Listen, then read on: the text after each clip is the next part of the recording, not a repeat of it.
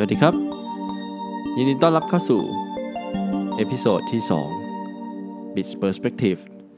จับเทรนด์โลกและสังคม ผ่านมุมมองของคนทำธุรกิจ พวกเรากลับมาอีกครั้งนะครับ ผม ผมนัดนบครับ โก้ครับ พวกเราสามคนก็จะมาพูดคุยกันในเรื่องราวต่างๆ ที่เราสนใจนะครับ ในมุมมองของการทำธุรกิจเอง ในมุมมองของสังคมว่าเป็นยังไง วันนี้ประเด็นของเราคืออะไรครับ รถไฟความเร็วสูงจำเป็นไหมสำหรับประเทศไทยครับเอาเป็นหัวข้อที่น่าสนใจเหมือนกันนะฮะว่ารถไฟเนี่ยจำเป็นไหม เพราะว่าที่ผ่านมาหลายๆ ครั้งหลาย ๆ คราเมื่อเราพูดถึงรถไฟแล้วเนี่ยมีข้อถกเถียงค่อนข้างเยอะนะครับ ว่ารถไฟของเราควรที่จะเร็วขึ้น ควรที่จะมีเยอะขึ้น แต่นั่นมันแลกมาด้วยกับการใช้งบประมาณที่ค่อนข้างเยอะ หลาย ๆ คนก็จะบอกว่า การใช้งบประมาณเยอะขนาดเนี้ยไม่คุ้มหรอก ไม่คุ้มกับภาษีที่เขาได้เสียไป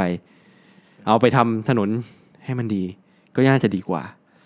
จริงไหมครับ ไม่จริงครับ จริง ๆวลีนี้มาจากยุคสักปี 2556 เนี่ยที่มีโครงการ 2020 ที่เกี่ยวกับรถไฟการคมนาคมเนี่ยแล้วมีหนึ่งใน สารรัฐธรรมนูญบอกว่าให้ถนนลูกรังประเทศไทยหมดก่อน แล้วค่อยมีรถไฟความเร็วสูงดีกว่า ซึ่งผมมองว่ามีความคิดแบบอนุรักษ์นิยมมากเกินไป โลกมันมันก้าวไปข้างหน้าขึ้นทุกวันนะครับ แล้วเราจะอยู่กับที่เนี่ยมันเป็นไปไม่ได้ ผมเชื่อว่าคนฟังหลาย ๆ คนเนี่ยได้ไปเที่ยวเมืองนอก และได้ใช้บริการของรถไฟต่างประเทศ ง่ายสุดเลยครับ ญี่ปุ่นชินคันเซ็นมัน มีความสะดวกสบายอย่างสูง มันมีความรวดเร็ว โอเค ราคาจะแพงหน่อยเพราะว่าค่าของชีพของประเทศนั้นสูงนะครับ แต่เราก็เห็นแล้วว่ามันสบายจริง ๆทำให้เราวางแผนการท่องเที่ยว การเดินทางได้ง่ายมากๆ แล้วทำไมประเทศไทยถึงจะมีแบบนั้นบ้างไม่ได้ล่ะ ก็เป็นเรื่องที่น่าคิดนะครับว่ารถไฟอย่างในญี่ปุ่นเนี่ย ผมเองไปญี่ปุ่นหลายรอบแล้วเหมือนกันก็ได้ใช้รถไฟเป็นสิ่งที่เดินทางเป็นหลักในญี่ปุ่น แล้วก็ชื่นชอบมากว่ามันสะดวกสบายแล้วมันไปได้ถึงทุกที่ ทำให้ญี่ปุ่นก็เลยถูกมองว่าเป็นสถานที่ที่มีรถไฟที่ดีที่เจริญนะครับผมแต่ในไทยเนี่ยยังไม่ใช่อย่างนั้น เรามีรถไฟแค่ไม่กี่สาย แล้วก็รถไฟหลักๆ ที่วิ่งสู่นอกเมืองเนี่ยยังเป็นรถไฟรุ่นที่เรียกว่าดึกดำบรรรุ่นเก่าเลยด้วยซ้ำอาจจะด้วย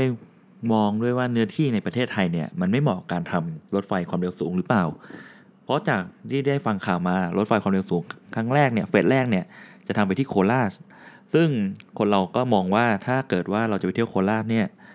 เราขับรถจากกรุงเทพไปโคราชสองสามชั่วโมงรถไฟรถไฟความเร็วสูงเนี่ยอาจจะใช้เวลาชั่วโมงหนึ่งพอไปถึงแล้ว แล้วจะยังไงต่อเราต้องเช่ารถไหมหรือว่ามีการเดินทางที่สะดวกในจังหวัดหรือเปล่า อันนี้ก็เป็นมุมมองที่น่ามองเหมือนกันถ้าเกิดว่าเราจะมีรถไฟความเร็วสูง วิ่งไปที่โคราช ถ้าเกิดว่ารถไฟความเร็วสูงเนี่ย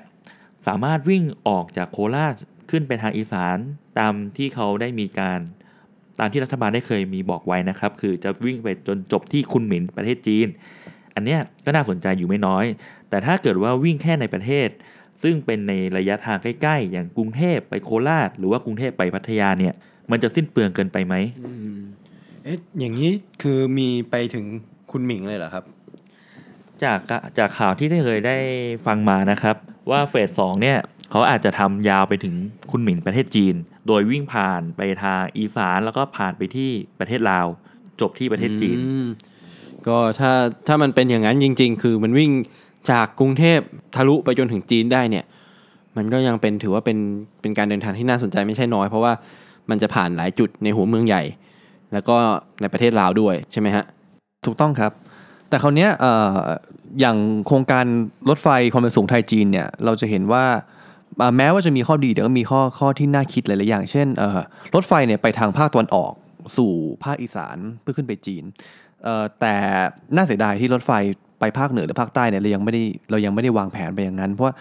โครงการตอนนี้มี 2 โครงการคือรถไฟไปจีน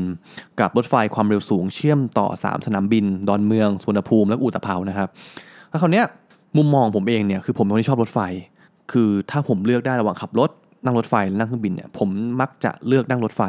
เมื่อไปต่างประเทศนะครับเมื่อไปต่างประเทศเพราะเมืองไทยเราก็รู้อยู่แล้วรถไฟเนี่ยไม่ค่อยน่านั่งเท่าไหร่คราวนี้มุมมองผมเนี่ยข้อดีของการมีรถไฟเนี่ยผมขอแบ่งเป็น 2อย่างครับ อย่างแรกเนี่ยมุมมองเชิงเชิงศิลป์ดีกว่า และอย่างที่สองในยมุมมองเชิงโครงสร้างธุรกิจ มุมมองเชิงศิลป์เองเนี่ยผมมองว่าการนั่งรถไฟเนี่ยมันมี pleasure คือความเพลิดเพลิน การได้นั่งรถไฟ มองวิวสองข้างทางเนี่ยผมว่ามันเป็นประสบการณ์ที่ที่ยากจะลืมนะ ผมนั่งรถไฟมาทั้งที่รัสเซียที่ญี่ปุ่นที่เยอรมันที่อังกฤษที่ไต้หวันและที่เอ่อสปาก็เวียดนามใช่แล้วก็เกาหลีใต้เนี่ยก็พูดเลยว่าประทับใจทุกครั้งจะเร็วจะช้าเนี่ยก็ค่อนข้างประทับใจแต่ส่วนใหญ่รถไฟต่างประเทศเนี่ยก็จะค่อนข้างเร็วอันนั้นก็จะเป็นเรื่องของเชิงศิลป์ช่วงส่วนเชิงคมนาคมอะผมผมผมลืมพูดไป คมนาคมเนี่ยคือการมีตัวเลือกการเดินทางที่เยอะ มันมีมันดีกว่าอยู่แล้วครับ วันอะวันนี้ผมอัดเนี่ยวันที่4เอ่กันยา คือช่วงหยุดยาว สงกรานต์4ถึง7กันยาเนี่ยการจราจรรถที่ออกต่างจังหวัดตั้งแต่เมื่อคืนละจนตอนเช้าวันเนี้ยสาหัสมากครับ สาหัสมากสนามบินคนแน่นมาก ถ้ารถไฟมาเชื่อมต่อหลาย ๆ จังหวัดทั่วประเทศเนี่ยผมมั่นใจเลยว่าภาพ การรถติดสาหัสบนถนนเนี่ยจะลดลงอย่างแน่นอน นั่นคือการนั่นคือคมนาคมทางเลือกที่ทุกประเทศควรมี ถ้าคุณมีงบพอนะถ้าคุณมีงบพอ ส่วนอีกเรื่องหนึ่งเนี่ยก็จะเป็นเหตุผลทางธุรกิจก็คือ มันมีทฤษฎีครับที่บอกว่ารถไฟเป็นปัจจัยในการกระจายความเจริญสู่ต่างจังหวัด เรายกตัวอย่างญี่ปุ่นก็ได้ครับ ญี่ปุ่นเนี่ยทำไมต่างจังหวัดญี่ปุ่นถึงยังมีเศรษฐกิจที่ดี ยังอยู่รอดมีผู้ประกอบการไปทำธุรกิจเยอะ เพราะว่ารถไฟครับ คนต่างจังหวัดญี่ปุ่นมาทำงานในโตเกียว ไม่จำเป็นจะต้องมาเช่าหอพักที่โตเกียว เพราะเขาใช้เวลาเดินทางเพียงแค่วันละ1นถึงสชั่วโมงรถไฟเท่านั้น ซึ่งทำให้เศรษฐกิจต่างจังหวัดยังอยู่ได้ ประเทศไทยเราควรจะเอาตัวอย่างแบบนั้นเหมือนกัน บางจังหวัดในประเทศไทยเรามีสถานที่ท่องเที่ยวสวยงาม มีร้านอาหารน่าสนใจ แต่เราไปได้เพียงแค่ต้องนั่งเครื่องบินไปลงจังหวัดใกล้เคียงแล้วขับรถมา หรือขับรถไปจากกรุงเทพ ซึ่งไม่ค่อยสะดวกเท่าไหร่ แต่ถ้ารถไฟเราไปถึงจังหวัดนั้นๆลองคิดดูครับ บริษัทรถเช่าก็จะไปเปิด ร้านอาหารก็จะไปเปิด โรงแรมต่างๆ ก็จะไปเปิด นักท่องเที่ยวจากทั้งในประเทศและต่างประเทศก็จะนั่งรถไฟไปลง และเอาเงินเข้าสู่จังหวัดนั้น เป็นการกระจายรายได้สู่จังหวัดต่างๆ ทั่วประเทศไม่กระจุกแค่เมืองหลวงตัววันนี้เมืองหลวงสาหัสมากครับทั้งรถติดทั้งน้ำท่วมอะไรต่างๆ รถไฟผมเชื่อว่าจะเป็นหนึ่งในปัจจัยที่ทำให้ประเทศเราเจริญอย่างกว้างขวาง ก็ใช่นะฮะ เพราะว่าถ้าอย่างตัวผมเองเนี่ยต้องเดินทางไปต่างจังหวัดบ่อยๆ แล้วก็ได้ไปทำงานไปอะไรอย่างนี้ บางทีเรามีมีโปรแกรมแค่วันหนึ่ง ถ้าเดินทางเนี่ยด้วยรถยนต์นะครับ ก็ต้องเผื่อเวลาค่อนข้างเยอะ เผื่อเวลาเดินทาง ถ้าไปเครื่องบินเองเนี่ยอย่างมีงานแถวขอคออย่างเงี้ยครับเฮ้ยเริ่มช่างใจละจะไปรถยนต์หรือไปเครื่องบินอันไหนดีกว่ากัน เพราะว่า ไปรถก็ใช้เวลา 5 ชั่วโมงนะครับไปเครื่องบินเครื่องบินบินเร็วครับบินครึ่งชั่วโมงก็จริงครับแต่ว่าต้องไปรอที่สนามบินกว่าจะไปถึงสนามบินนอนเมืองเนี่ยโหวิ่งเป็นชั่วโมงแล้วนะฮะรอเช็คอินสัก90 นาทีนะครับเป็นอย่างน้อย ถึงเผื่อๆก็สักเกือบ 2 ชั่วโมง รอเครื่องบินไปนะฮะพอขึ้นเครื่องบินครึ่งชั่วโมงถึงถึงที่ไหนครับ ถึงพิษณุโลกอ่าถึงบินลงพิษณุโลกครับเครื่องบินลงพิษณุโลกต้องนั่งรถจากพิษณุโลกเข้าเขาคออีก ครึ่งชั่วโมง 40 นาที ใช่ไหมน่าจะชั่วโมงหนึ่งได้นะจากพิษณุโลกจำไปเขาคผอมก็จำไม่ได้นะตอนนั้นที่ไป คือกว่าจะถึงเนี่ย คิดไปคิดมาเฮ้ยเราขับรถไปเนี่ย เราน่าจะใช้เวลาเร็วกว่าอืมขับรถไปน่าจะสะดวกกว่า เพราะว่าถ้าวิ่งหลุดออกไปจากเส้นในเมืองเนี่ย ผ่านลังสิตผ่านอะไรขึ้นไปเนี่ย ถนนก็โล่งแล้ว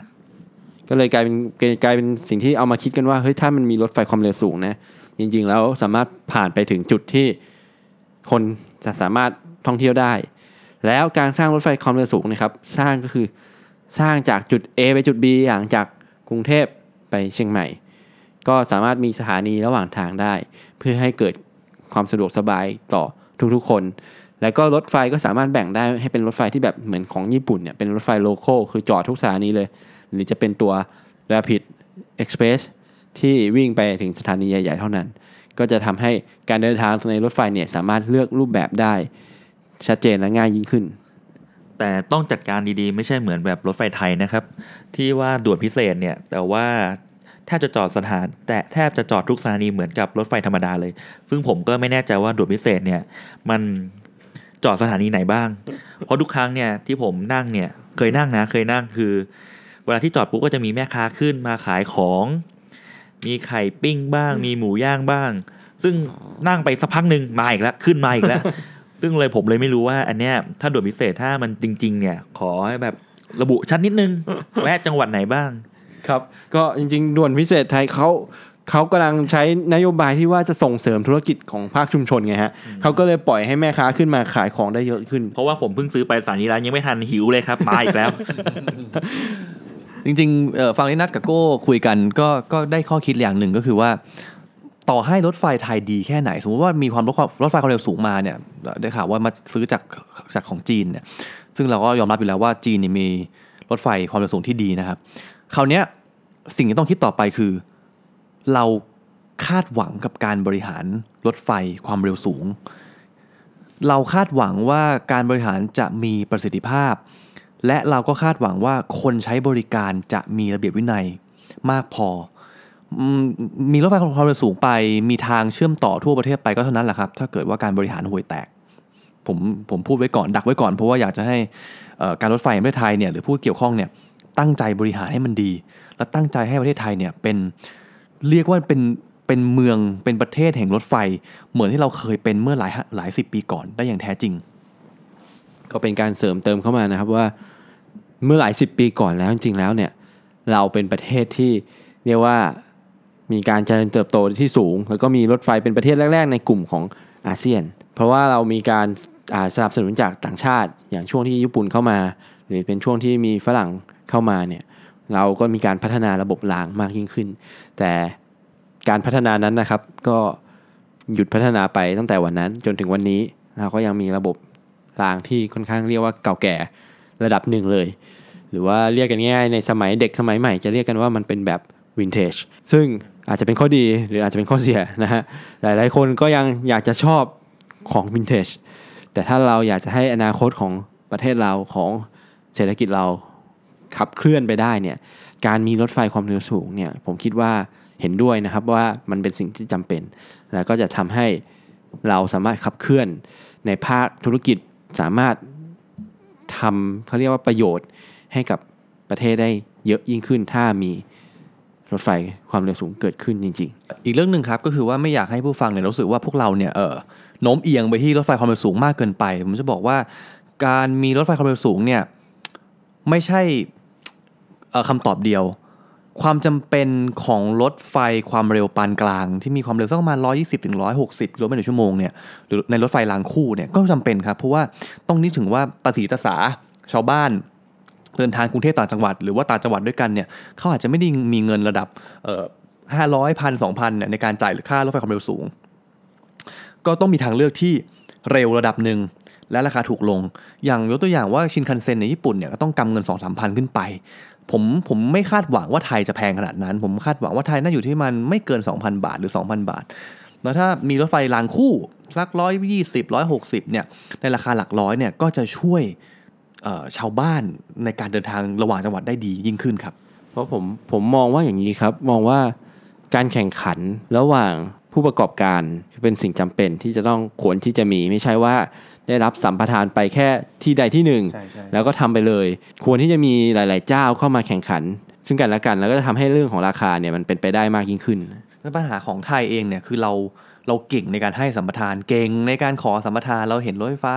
ในปัจจุบันผมไม่พูดชื่อแล้วกัน